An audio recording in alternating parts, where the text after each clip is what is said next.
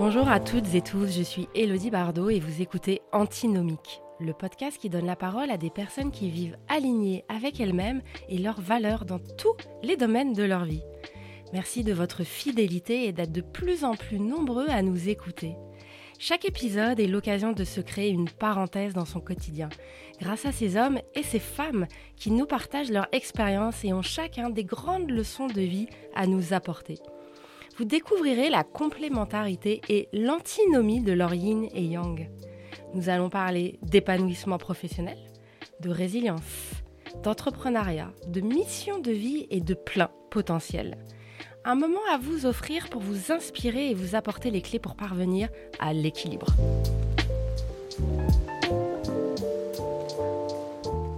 Découvrez l'histoire de Jean-Marie Gomila, un passionné de communication et de digital. Il est le cofondateur de l'agence Gardeners. Cette agence permet de faire grandir les organisations ainsi que les individus grâce à leur expertise puissante entre stratégie d'entreprise et innovation, communication et publicité. Bonjour Jean-Marie. Bonjour. Merci beaucoup euh, d'être, euh, d'être avec nous euh, cet après-midi. vous avez 50 ans, deux enfants. Vous êtes né à Chambéry et j'aimerais bien que vous vous présentiez, mais la casquette privée, perso. Qui êtes-vous? Bon, Déjà, vous avez tout dévoilé. Alors, intérieurement, j'ai 35 ans déjà, je, tiens à le préciser. Non, j'ai 50 ans cette année, j'ai deux enfants, j'ai deux chats et deux lapins. Je ne sais pas encore le quel binôme est le, est le, plus pénible de tout ça. Non, je suis très, je suis très content de ma petite famille. J'ai grandi sur Annecy, à partir de l'âge de 7 ans, à peu près. Donc j'ai fait toute une partie de ma scolarité et, de ma scolarité, euh, y compris post-bac, voilà, sur Annecy. Donc je suis un, je suis un enfant des, des Savoies. Au niveau de votre intériorité, s'il y avait euh, quelque chose que vous voulez nous délivrer, ce qui vous anime? Alors au niveau euh, intime, au niveau interne. J'ai grandi à partir de 7 ans, comme je disais, loin de mon papa qui restait en Savoie, donc parents divorcés, classique. Mais mon père est quelqu'un qui a toujours été important, je pense, dans mon parcours. Ça a été un, chef d'entreprise, un très gros bosseur, qui bossait la semaine, qui bossait le week-end, qui bossait euh, non-stop. Donc je pense que ça a été un, modèle sur ce point-là, et que quelque part j'ai certainement essayé de reproduire en créant très vite euh, une entreprise, puis une deuxième, puis une troisième, et en, y passant, euh, en, y consacrant beaucoup de, temps et d'énergie. Au niveau intérieur, toujours, euh, j'ai grandi dans une tradition un petit peu religieuse, dont je me suis éloigné. Et après, j'ai toujours été, malgré tout, très, très intrigué et très attiré par une certaine spiritualité. Donc, on va dire que j'ai eu une bonne note en philo au bac qui m'ont un peu sauvé. Et euh, non, mais j'ai toujours aimé un peu euh, des réflexions un peu philosophiques, en parallèle du très très terre à terre de, de la vie d'entreprise. C'est intéressant. Mm. Et euh, ce, ce côté-là, vous, vous, le gardez aujourd'hui encore? Alors je le garde. Je trouve que avec les années qui passent, je le perds, pour être honnête. Franchement, je le perds un peu. quand on parle de religion, je me suis vraiment éloigné de de, des courants classiques. Je me suis beaucoup intéressé au bouddhisme à une époque, et puis après, euh, je l'ai un peu perdu. Puis ma maman est très, euh, très branchée ésotérisme, euh, voilà, le pendule, la baguette de sourcier, etc. Et alors, quand on est ado, on trouve ça cool, c'est marrant, c'est de la magie, on s'intéresse. Donc, je vais rechercher des sources dans le jardin avec mes petites baguettes. Et puis, en grandissant et avec le le monde moderne, les sujets euh, lourds, euh, la gravité euh, du monde qui nous entoure. Ouais, honnêtement, j'ai un peu moins de, de, comment, de connivence avec ce monde-là aujourd'hui. Ok. Hmm. Qui pourtant amène un peu de légèreté par rapport à, ce qui se passe. Ouais, complètement. En fait, je suis parfois un petit peu, peu surchargé, effectivement, par les sujets. Alors, en préparant euh, cette interview, on, l'évoquait, il y a la partie écologie qui, euh, moi, je trouve très pesant, euh, qui me qui m'intéresse beaucoup, me passionne, et à un moment donné, en fait, sur ce sujet-là en particulier, quand vous multipliez les lectures, quand vous multipliez les documentaires, etc., et à un moment donné, waouh, dites, mais, mais qu'est-ce qu'on est en train de faire, quoi Et comment s'en sortir donc effectivement, c'est des sujets un peu sérieux. Il faut trouver les moyens de, de, prendre de la hauteur, de ne pas sombrer avec, euh, avec le sujet. C'est sûr. Je voudrais vous demander qui vous êtes professionnellement, si vous pouvez vous présenter.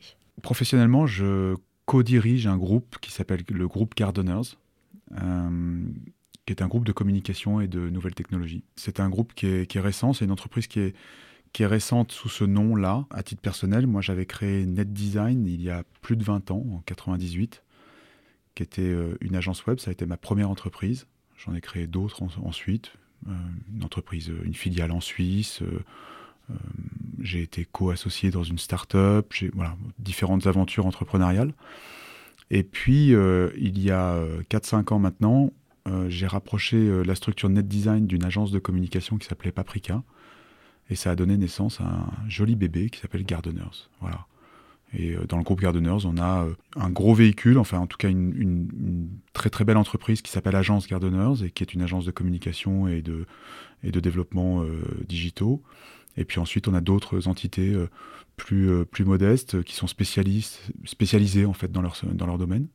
Donc on retrouve euh, le studio SWAT, on retrouve Genesi, on retrouve la filiale Gardeners euh, Suisse et on retrouve le dernier né qui s'appelle Gardeners Talents qui accompagne les talents de la communication et du digital pour voilà, pour faire du matching entre, entre les, les demandeurs d'emploi, enfin le, l'annonceur qui a besoin de talent et le talent lui-même. Votre réputation au niveau communication euh, sur Annecy et la région vous précède, comme on dit, et euh, vous avez gagné un, concours, le prix stratégie récemment? Oui, alors 2022, ça a été une année extraordinaire. En fait, les deux ans après la fusion ont été des années euh, structurantes, hyper intéressantes au niveau management. on pourra en parler si vous le souhaitez, une belle aventure en termes de, rapprochement d'équipe et de communauté pour construire un, un faire ensemble. 2021, on a remporté du coup des projets qui étaient hyper intéressants. Et 2022, on a été reconnu par nos pairs euh, six fois, six fois de suite. On a gagné un ours, euh, donc, qui est un concours euh, régional. On a gagné deux prix d'or chez Comment, hein, communication d'entreprise à Paris. Et dans la foulée, on a gagné trois prix dans le, le, Graal du Graal, le, grand, enfin stratégie, magazine stratégie. Et parmi les trois prix qu'on a gagnés chez Stratégie, le grand prix de la catégorie. Autrement dit, ça signifie que euh, on a été euh, désigné meilleure campagne de communication en 2022. Voilà, donc euh, par, nos pairs en plus, ce qui est, marrant parce que quand on va à Paris chercher un prix comme ça, on, on, côtoie des agences de communication qui ont pignon sur rue et qui sont toutes parisiennes en général. Il y a très très très peu d'agences indépendantes comme la nôtre. C'est une sacrée reconnaissance Là, vous avez raflé euh, les Césars. Hmm. C'est un peu ça Un peu, oui. Hein ok, c'est une, belle fierté. Ça représente quoi pour vous dans votre carrière? Moi, je ne suis pas spécialement euh, attiré par les grands prix. Euh, voilà, c'était pas, c'est, pas une, réalisation en soi. En tout cas, dans l'intime, si on revient un petit peu sur, sur des sujets profonds, bon, c'est pas, c'est pas le truc qui me fait, qui me fait kiffer. C'est pas, voilà, c'est, je cours pas après ça. Maintenant, quand on l'a, on va pas euh, non plus cracher dessus en fait. On est très fiers. Je suis très fier pour les équipes. Je suis très content pour l'annonceur euh, qui nous a euh, permis de travailler ensemble et qui l'a gagné à nos côtés par voie de conséquence. Et, voilà, et c'est tout. Et, je trouve ça marrant de, de, faire la nique aux grandes agences parisiennes. C'est une belle reconnaissance aussi. Après, ce que vous m'avez noté, c'est que vous aviez sauvé votre boîte il y a quelques années. Donc ça veut dire que vous avez vécu euh, un moment assez euh, difficile. Est-ce que vous pouvez un peu nous raconter ce qui s'est passé? Oui, complètement, avec plaisir. Moi, j'ai énormément appris euh, sur, sur cet épisode. Comme j'ai appris aussi au moment du Covid, je trouvais ça hyper passionnant, ces, ces, périodes de, de difficultés intenses qui, qui vous obligent à vous mobiliser et, et, à passer outre et à transformer, comme, comme on dit souvent en management, en, et dans l'adage, hein, c'est euh, euh, une crise est une opportunité, et à chaque fois, ça se confirme. Alors, l'histoire de l'entreprise qui est menacée euh, fortement de faillite, ça date d'il y a très longtemps. On est en 99-2000, on est en 2001. La société que j'ai créée a 2-3 ans d'existence. On est parti très très fort. On est déjà une vingtaine de salariés. On a recruté à une vitesse grand V et on est typiquement une agence web qui commence à compter sur la place anécienne à l'époque. On parle vraiment d'une période où euh, la plupart des acteurs de l'époque ont disparu. Euh, les, providers de l'époque, les, voilà. Et en 2001, il y a un, événement que tout le monde a oublié, qui est la, crise des startups. Une espèce d'explosion de la bulle, la première bulle spéculative des startups. Il y a une, espèce de crise financière et économique. Et nous, on n'est pas une start-up, mais on a des clients start-up. Et puis globalement, il y a un, coup de vélo qui rentre dans le sable, qui fait qu'on dégringole et qu'on, en l'espace de six mois, on perd, euh, pas dire de bêtises, l'équivalent de 600 000 euros. Enfin, moi, j'accueille cet événement euh, de façon un peu dramatique, puisque tous les collègues qui sont autour de moi sont devenus des amis. On se quitte pas. On est dans une première période de, de ma vie de chef d'entreprise où, en fait, euh, je fais pas de différence entre les amis et les salariés. Donc, on passe 7 jours sur 7 ensemble et on fait la fête autant qu'on bosse. Euh, et en fait, euh, je réalise au bout de plusieurs mois qu'il va falloir que je me sépare d'une partie d'entre eux. Et voilà, et pour faire plus court, je vais devoir licencier la moitié de l'équipe. Je passe à 48 heures de, la bascule en cessation de paiement. C'est-à-dire qu'en fait, j'essaie de réunir des fonds pour refinancer l'entreprise, recapitaliser l'entreprise. Et puis ça traîne un petit peu, on se voit une fois ou deux avec des, des investisseurs. Et à chaque fois, on me demande une explication de plus, euh, un papier de plus, ou... et ça traîne, voilà, ça finit par tourner un peu en rond. Et je me rappelle d'un jeudi soir où on a une réunion, et je leur dis, euh, écoutez, euh, je leur dis pas comme ça, mais écoutez les gars, vendredi, demain, à midi, il faut que j'appelle le trésorier payeur. Et en gros, je, soit on signe ce soir, soit je me déclare en cessation de paiement le lendemain. Et puis pour moi, c'était vrai ou faux en tout cas, mais la cessation de paiement, ça voulait dire qu'on se tirait une balle dans le pied, quoi. Et donc, à quelques heures près, ils disent Ok, bon, ben, on y va. Et ils recapitalisent l'entreprise et, et on repart. Et à partir du moment où j'avais euh, mis en place euh, le plan de licenciement d'une partie de l'équipe, la structure s'était affinée, on est reparti, on a regagné de l'argent dès le mois suivant, et, c'était reparti. On était partenaire à l'époque, euh, partenaire technique d'une des plus belles agences de communication de la place qui s'appelait DDB, qui était notre plus gros client. Ils ont toujours été là, on est reparti, on a refait du business avec eux, et on a sauvé la boîte. Voilà. Et euh, cet épisode, est-ce qu'il vous a servi, vous sert encore aujourd'hui? Oui, il m'a servi à plein de titres. En fait, d'abord, euh, rien n'est jamais perdu. Euh, ça vaut le coup de se, battre jusqu'au dernier moment. Ensuite, j'ai trop attendu. J'ai fait trop de sentiments aussi. J'ai confondu l'entreprise, le club de copains et l'association. Enfin, voilà. Les gens dont j'ai dû me séparer on rebondit, tous. Je dis pas que ça n'a pas été un traumatisme pour eux comme ça l'a été pour moi aussi, hein, euh, mais, ils ont tous rebondi. Et puis, euh, dans mon management, euh, c'est souvent de ça que je, dont je parle et que je retiens. En fait, ça m'a permis de mûrir et de basculer sur un, ben, en fait, un, vrai management. C'est qu'avant, c'était la start-up où tout, on est tous potes. On est tous copains et on bosse tous ensemble et pour, pour la vie. Et on est passé à, ok, donc en fait je suis patron, en fait c'est moi le chef d'entreprise. Donc il faut que je fasse gaffe à ce que je fais. Il faut que je recrute à, bon escient. Il faut, si je dois me séparer d'une personne, il faut que j'accepte que peut-être c'est pas la bonne personne ou que c'est pas le bon moment. Donc voilà, un gain incroyable en maturité. Ok. Et en management? Et du coup en management. Mm. Et ça, ça a l'air d'être quelque chose justement de très important pour vous. Vous avez même un peu développé un concept autour de ce management? Un concept euh, oui et non. En fait, j'ai creusé le sujet euh, ces dernières années, puisque à un moment donné, une fois que euh, une entreprise se développe, une fois que vous installez un middle management, des équipes, des, relais en interne, bah, je, considère qu'à une certaine taille, ça devient primordial en fait de, de réfléchir à tout ça. Donc c'est le sujet qui m'intéresse le plus ces dernières années. Et oui, je me suis intéressé à l'entreprise libérée, je me suis intéressé à l'holacratie, je me suis intéressé à, tous les concepts en fait de gouvernance qui sont un peu, un, peu innovants, un peu disruptifs. Et du coup, j'ai testé euh, des choses, euh, j'ai gardé des choses, j'ai jeté des choses, et puis j'ai fait, fait comme j'ai pu en fait. je continue à faire comme je peux d'ailleurs, en, appliquant ces, voilà, ces, ces recettes, mais en m'inspirant en tout cas de ce qui existe. Euh, mais en essayant de créer ma, ouais, mon propre modèle, ouais. Mais comme tout le monde, en fait. Hmm. L'étape d'après, ce serait où? Et, vous, vous avez une idée un peu? Alors, une idée précise de non. en tout cas, un challenge qui m'interpelle énormément aujourd'hui, c'est comment réussir à concilier mon business model, mon entreprise, la création de valeur, le fait que euh, on crée de l'emploi et on, est redevable en fait hein, de, d'une promesse, d'une vision, d'une équipe qu'on embarque avec nous. Comment est-ce que j'arrive à concilier tout ça avec les enjeux climatiques, euh, la transition, euh, le pivot? Comment est-ce que je peux parler objectivement de, de devenir une entreprise à impact positif, sachant que euh, vers à moitié vide, vers à moitié plein. Hein. On peut se dire que en fait, je fais de la com, on est devenu une agence de communication, à la fois créative et technologique, mais une agence de communication, et que le métier d'une agence de com, c'est, euh, pour faire simple, c'est de pousser les gens à consommer. Consommer de la marque, consommer du produit, consommer du service.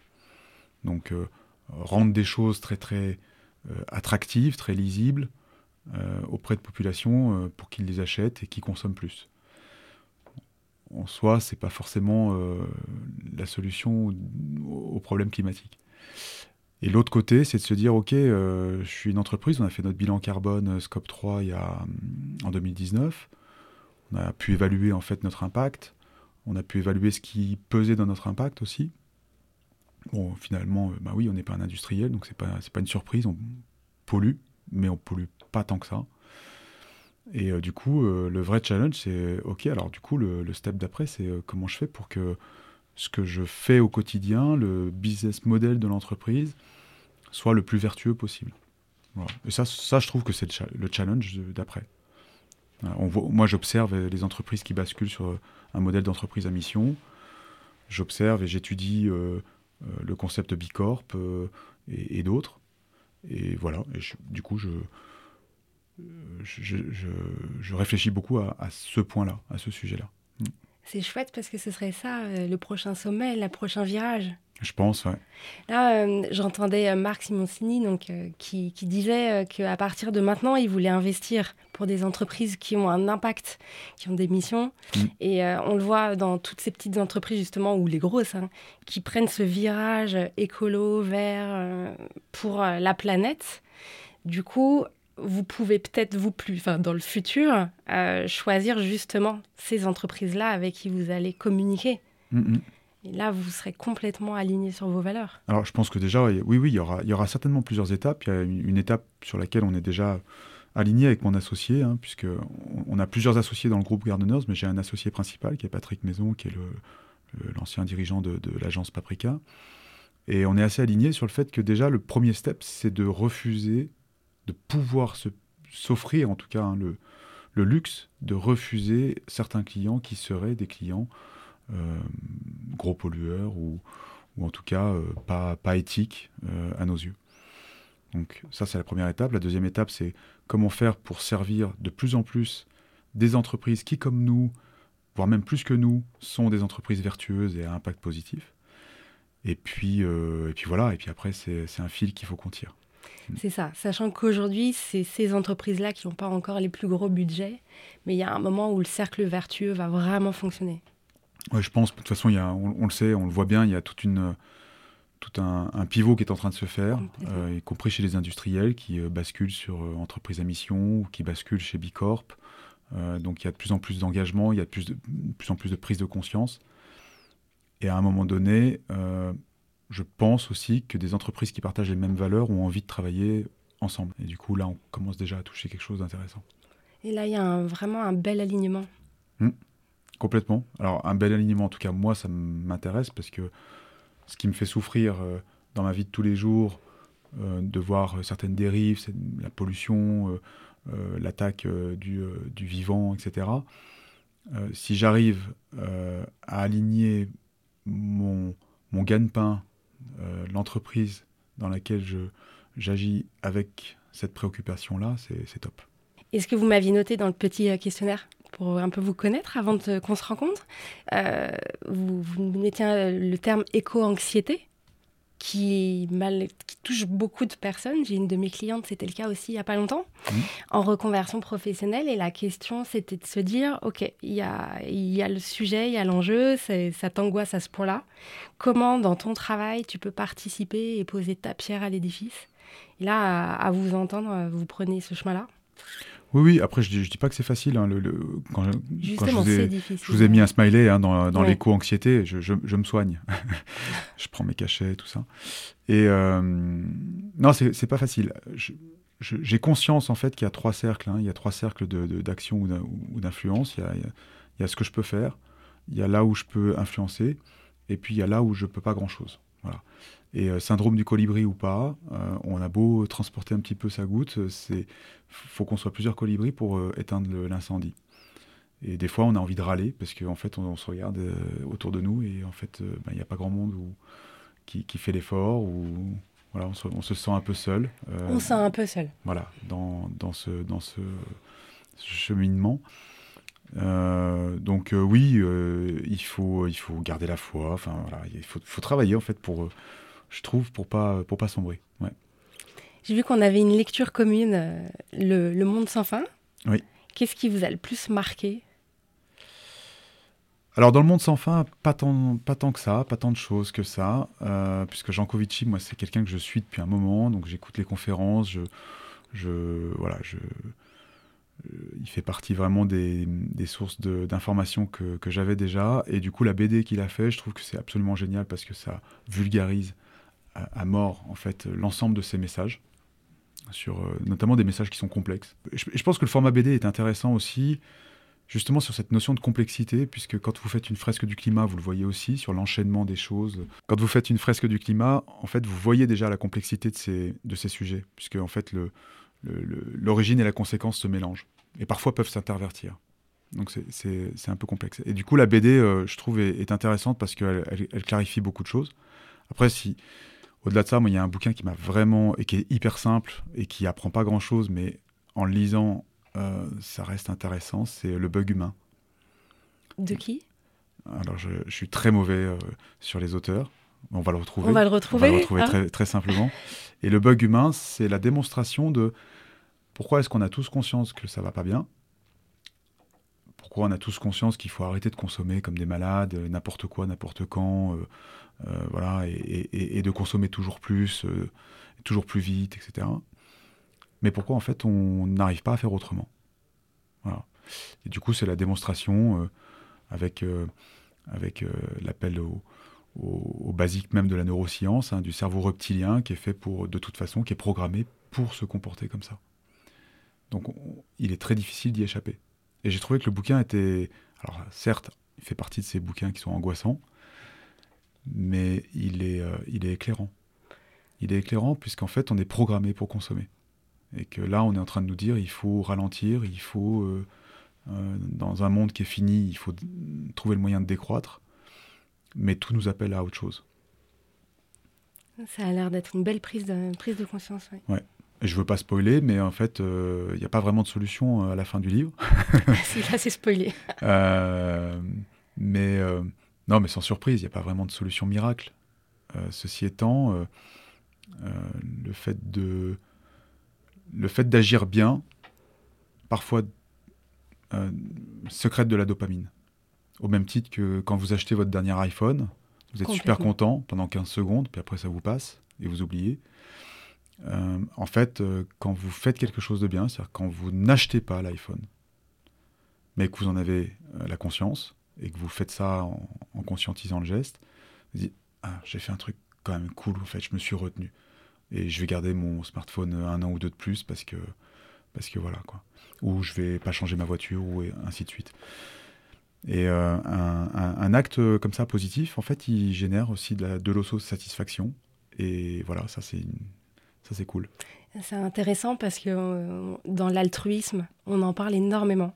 Et euh, justement, les, les personnes qui vont le, vraiment mal, le premier conseil qu'on leur donne, c'est d'aller aider quelqu'un Mm.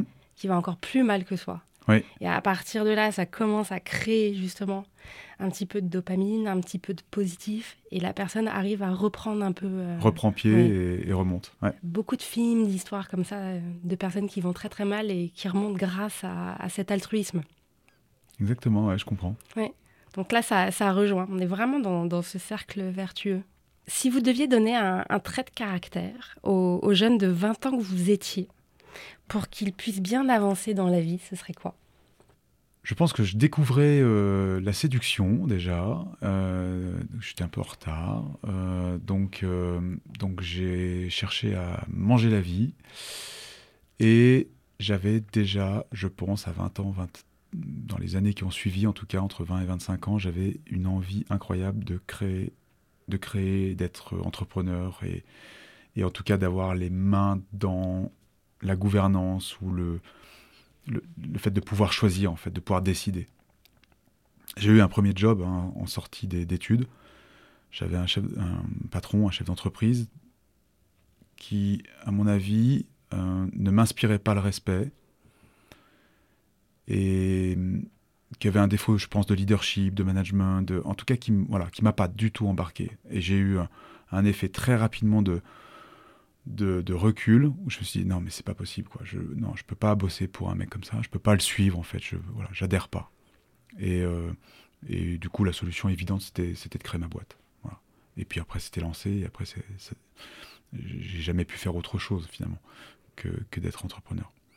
Donc euh, pour revenir sur la question euh, passionné envie de séduire même de me séduire de me plaire envie de réussir envie de d'avoir la main sur mes choix, sur, euh, sur mes actions, de pouvoir décider. Et puis, je pense, comme je le disais, euh, l'image du père euh, aussi, qui était un, travailleur acharné. Et donc, même si j'aimais bien faire la fête, j'ai toujours beaucoup bossé. Quoi. Vous me disiez que vous avez deux enfants. Ouais. Vous avez envie de leur donner quels conseils quand, quand ils auront 20 ans?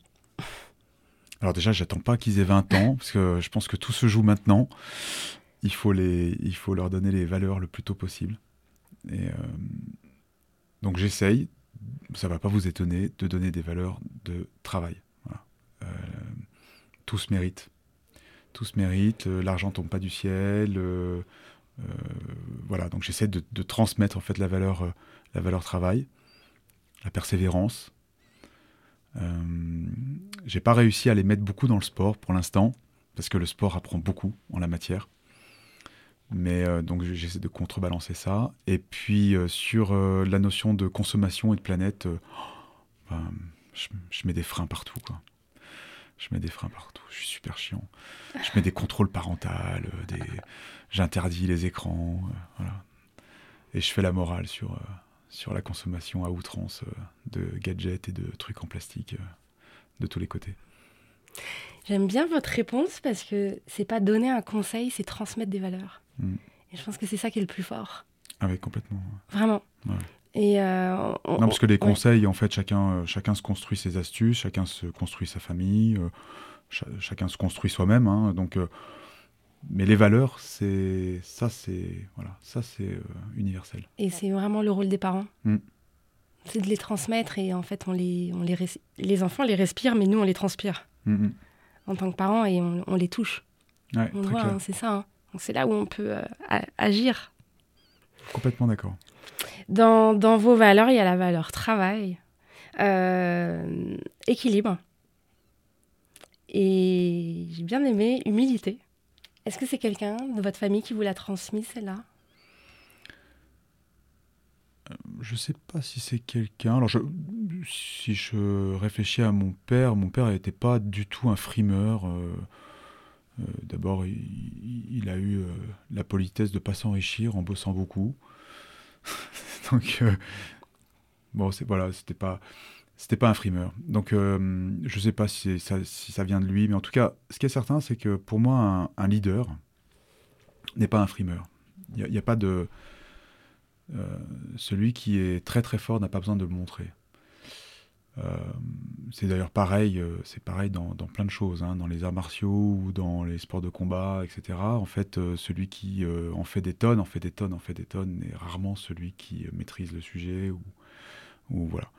Et, je trouve qu'en plus, dans le monde moderne aujourd'hui, si on ramène ça au digital et à la communication, c'est euh, c'est très très vrai aussi. C'est-à-dire que j'ai plus l'habitude de suivre des leaders très discrets, très humbles, qui sont très très bons intrinsèquement par leurs compétences, leur transmission de savoir, etc., que celui qui a un CV à rallonge sur LinkedIn.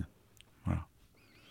Et euh, il faut bien, faut bien reconnaître aussi qu'on est dans un monde d'apparence euh, qui pervertit tout ça. Complètement. Et il y a cette euh, citation de Mathieu Ricard que j'aime beaucoup, c'est l'humilité est une manière d'être, non de paraître. Mm. Et euh, justement, on, le ressent. Et les, personnes ne peuvent pas tricher. Ouais. Ça se ressent tout de suite. Ouais. Et, franchement, c'est quelque chose effectivement de très important pour moi parce que, vous savez, on est rentré de l'ère industrielle à, l'ère du service et de la consommation, et puis on est rentré aussi dans l'ère de l'attention. Et cette ère de l'attention, elle me pose vraiment problème. D'abord, je, vis avec, hein, puisque en tant qu'agence, euh, on vend aussi de, l'audience, de l'attention. Mais je suis extrêmement euh, agacé, énervé, euh, en colère sur la mécanique d'influence qui consiste à créer, euh, de l'attention, à créer des followers, puis ensuite à les monétiser sur Mime et ensuite à aller à Dubaï pour défiscaliser. Je, je, je, regarde ça avec un œil, mais vraiment, mais vraiment très critique. Très, très critique. Et, et, ça rejoint mes autres valeurs, en fait. Hein. Ça pose un vrai souci de la valeur travail aussi. C'est-à-dire, je travaille 15 minutes le matin pour faire un reel euh, et j'ai gagné 50 000 euros par mois en faisant ça. Ça me pose un vrai problème. Un vrai problème de, justice, de... de c'est pas cohérent, là. Bah, où sont les valeurs de, de cette, de cette société-là qui se construit devant nous, où euh, même des ados de 14 ans veulent devenir euh, influenceurs dans la vie. Euh, waouh ah, ça m'interpelle vachement. Et ça vous interpelle. Mm. Il y a une vidéo là qui, qui, passe sur les réseaux sur ça, où les parents disputent leurs enfants parce que l'enfant dit Moi, je veux être médecin avocat, et les parents qui disent c'est une plaisanterie, c'est pas possible, il faut que tu sois influenceur. T'as combien de likes là? C'est ça le métier de C'est ça le métier. Conclure sur euh, l'humilité, ça me fait écho par rapport à la manière dont vous avez euh, raconté un peu euh, le, parcours là et, les, derniers prix.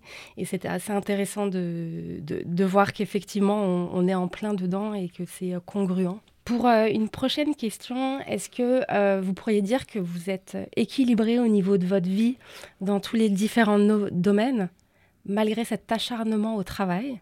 Est-ce que vous arrivez à avoir un équilibre? Sur la vie privée, le sport, les enfants? Alors, j'ai, en général, sur un cycle long, euh, oui, je suis quelqu'un d'affreusement équilibré. Non, c'est une horreur. Euh, non, mais ça, paraît, euh, ça paraît presque chiant de dire ça. Euh, non, je, suis très, très stable et très en contrôle, très en maîtrise. Après, il y a toujours des cycles en fait dans la vie où il y a un peu de moins bien. Tout à l'heure, on parlait d'éco-anxiété. Là, actuellement, comme je prends mes cachets, ça va un peu mieux. J'ai ralenti les lectures. Je prends un peu plus de hauteur, un peu plus de recul. J'essaie de, de me focaliser sur ce qui est positif, ça va mieux.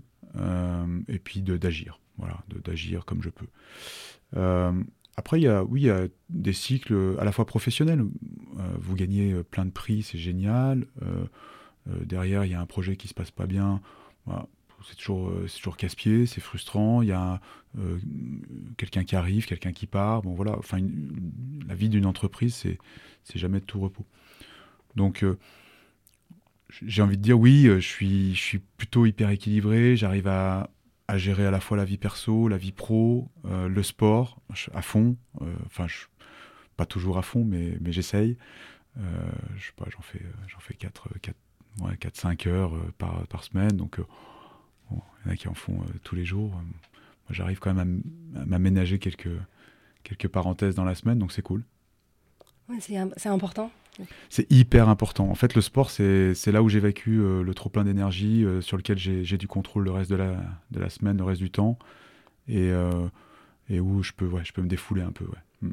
Oui, c'est vraiment extérioriser et, mm. et, avancer en fait. Une bonne partie de squash, par exemple, 45 minutes, tac. Là, il y a trop plein d'énergie qui, qui part très vite. C'est ça. Et les, plus, et les meilleures idées, je trouve qu'elles viennent en faisant du sport Peut-être. Euh, j'ai jamais fait attention à ça. Euh, j'aurais plutôt tendance à dire qu'elle, moi, elle, m'arrive quand je lis un bouquin et que, comme on lit de moins en moins, euh, ça me manque presque. Non, mais c'est vrai. On, a de, enfin, on a de plus en plus, moi je, regarde autour de moi, on a de plus en plus de mal à lire. Et du coup, euh, quand j'arrive à, m'astreindre à ça et à me forcer à, tiens, allez, je me prends un bon livre, je me pose un peu, oh, waouh, ça, ça fait du bien mm. aussi. Ouais, remplacer une habitude par la lecture. Ouais. Euh, remplacer le, le scroll inutile d'Instagram par un bon, un bon bouquin Moi, chez moi, j'ai mis un, un, horaire pour tout le monde. À partir de telle heure. Ah oui. Waouh. Ouais, ouais j'arrive là avec les enfants. Euh, on lit tous les trois. Euh. Incroyable. Ouais. Et ça marche. Je suis fière. Mais ça fait pas longtemps. Il n'y a pas de rébellion Rien Bah, ils sont encore trop jeunes. Ah, ok. Ils n'ont pas le droit. Quelle est la, la, plus grande leçon de vie que vous ayez reçue? La plus grande leçon de vie, c'est la mort. Euh, j'ai perdu mon père il y a quelques années. Et ça a été très compliqué. Ça a été un, départ euh, un peu glauque, sans rentrer dans les détails. Il a fallu faire face. Et j'ai trouvé que c'était, c'était, chouette de, c'était horrible, mais c'était chouette de se dire, euh, ok, c'est la vie, quoi. C'est comme ça. De toute façon, c'est comme ça. Et, et on a fait face avec avec euh, ma famille, avec mes frères et sœurs. On a fait face et euh, ça a été une leçon de vie pour moi parce que j'ai pas eu de regrets, j'ai pas eu de frustration, parce que je lui avais dit je t'aime avant qu'il parte, parce que je prenais un peu soin de lui euh, ces dernières années et que du coup, du coup, bah, c'était comme ça en fait. Voilà. C'est triste, mais en même, temps, c'est, enfin, pas triste en fait, puisque ça, voilà, ça arrive à tout le monde, c'est comme ça, c'est inscrit, c'est dans l'ordre des choses. Et puis, je me suis surpris à, à faire face à ça bien, quoi. Dernière question bonus. Si vous pouviez apporter votre contribution à la refonte de l'éducation nationale, quel enseignement aimeriez-vous qu'il soit transmis à nos jeunes? Alors, il y a plusieurs choses, en tout cas, qui me viennent en tête. Euh, il y a un problème de... Il un problème de temps, de temps court versus le temps long. Et euh, l'éducation est embarquée dans une spirale euh, similaire à la société et où je pense qu'on fait une erreur. C'est-à-dire qu'on on bâcle un petit peu les fondamentaux, on avance très très vite dans un programme, qu'on ne termine pas, qu'on reprend l'année suivante, qui fait un petit peu du surplace, mais on passe très très peu de temps sur chaque chapitre et on enchaîne.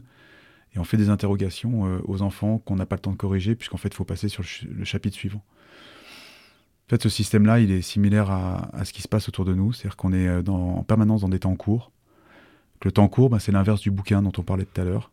C'est euh, le feed d'Instagram qu'on défile. Euh, et plus on se nourrit de ça, et plus on, a l'estomac vide, quoi. Et le cerveau, vide. Donc je, pense que le problème du, temps court, c'est voilà, c'est faut contrebalancer ça. Il faut ramener du temps long. il faut je pense, alors, je n'ai pas creusé tellement le sujet, mais je vois avec mes, mes enfants, ce que je disais à l'instant, c'est qu'on fait une interrogation. C'est bien ou c'est pas bien? T'as une bonne note, génial. T'as une mauvaise note, ouais, t'as pas assez travaillé. Puis on passe au reste. Mais le débrief de l'interro, il est où en fait? Si je refais la même interro, interrogation, est-ce que ta note progresse ou pas? Est-ce que tu as compris en fait là où étaient les erreurs? Mais non en fait, mais pas du tout.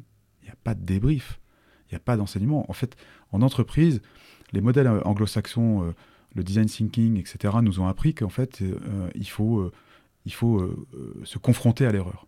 Il faut, au contraire, il faut multiplier les échecs. C'est pas grave. C'est pas grave du tout, en fait. Échoue, échoue, échoue et rebondis. Apprends de tes échecs. Dans le système éducatif, je pense qu'en fait, on apprend rien du tout de nos échecs.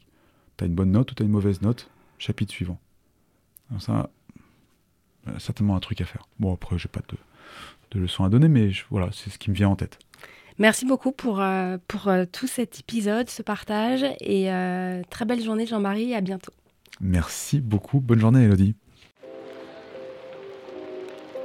Je vous remercie infiniment d'avoir écouté cet épisode et j'espère que vous avez eu autant de plaisir que moi à découvrir l'histoire de notre invité.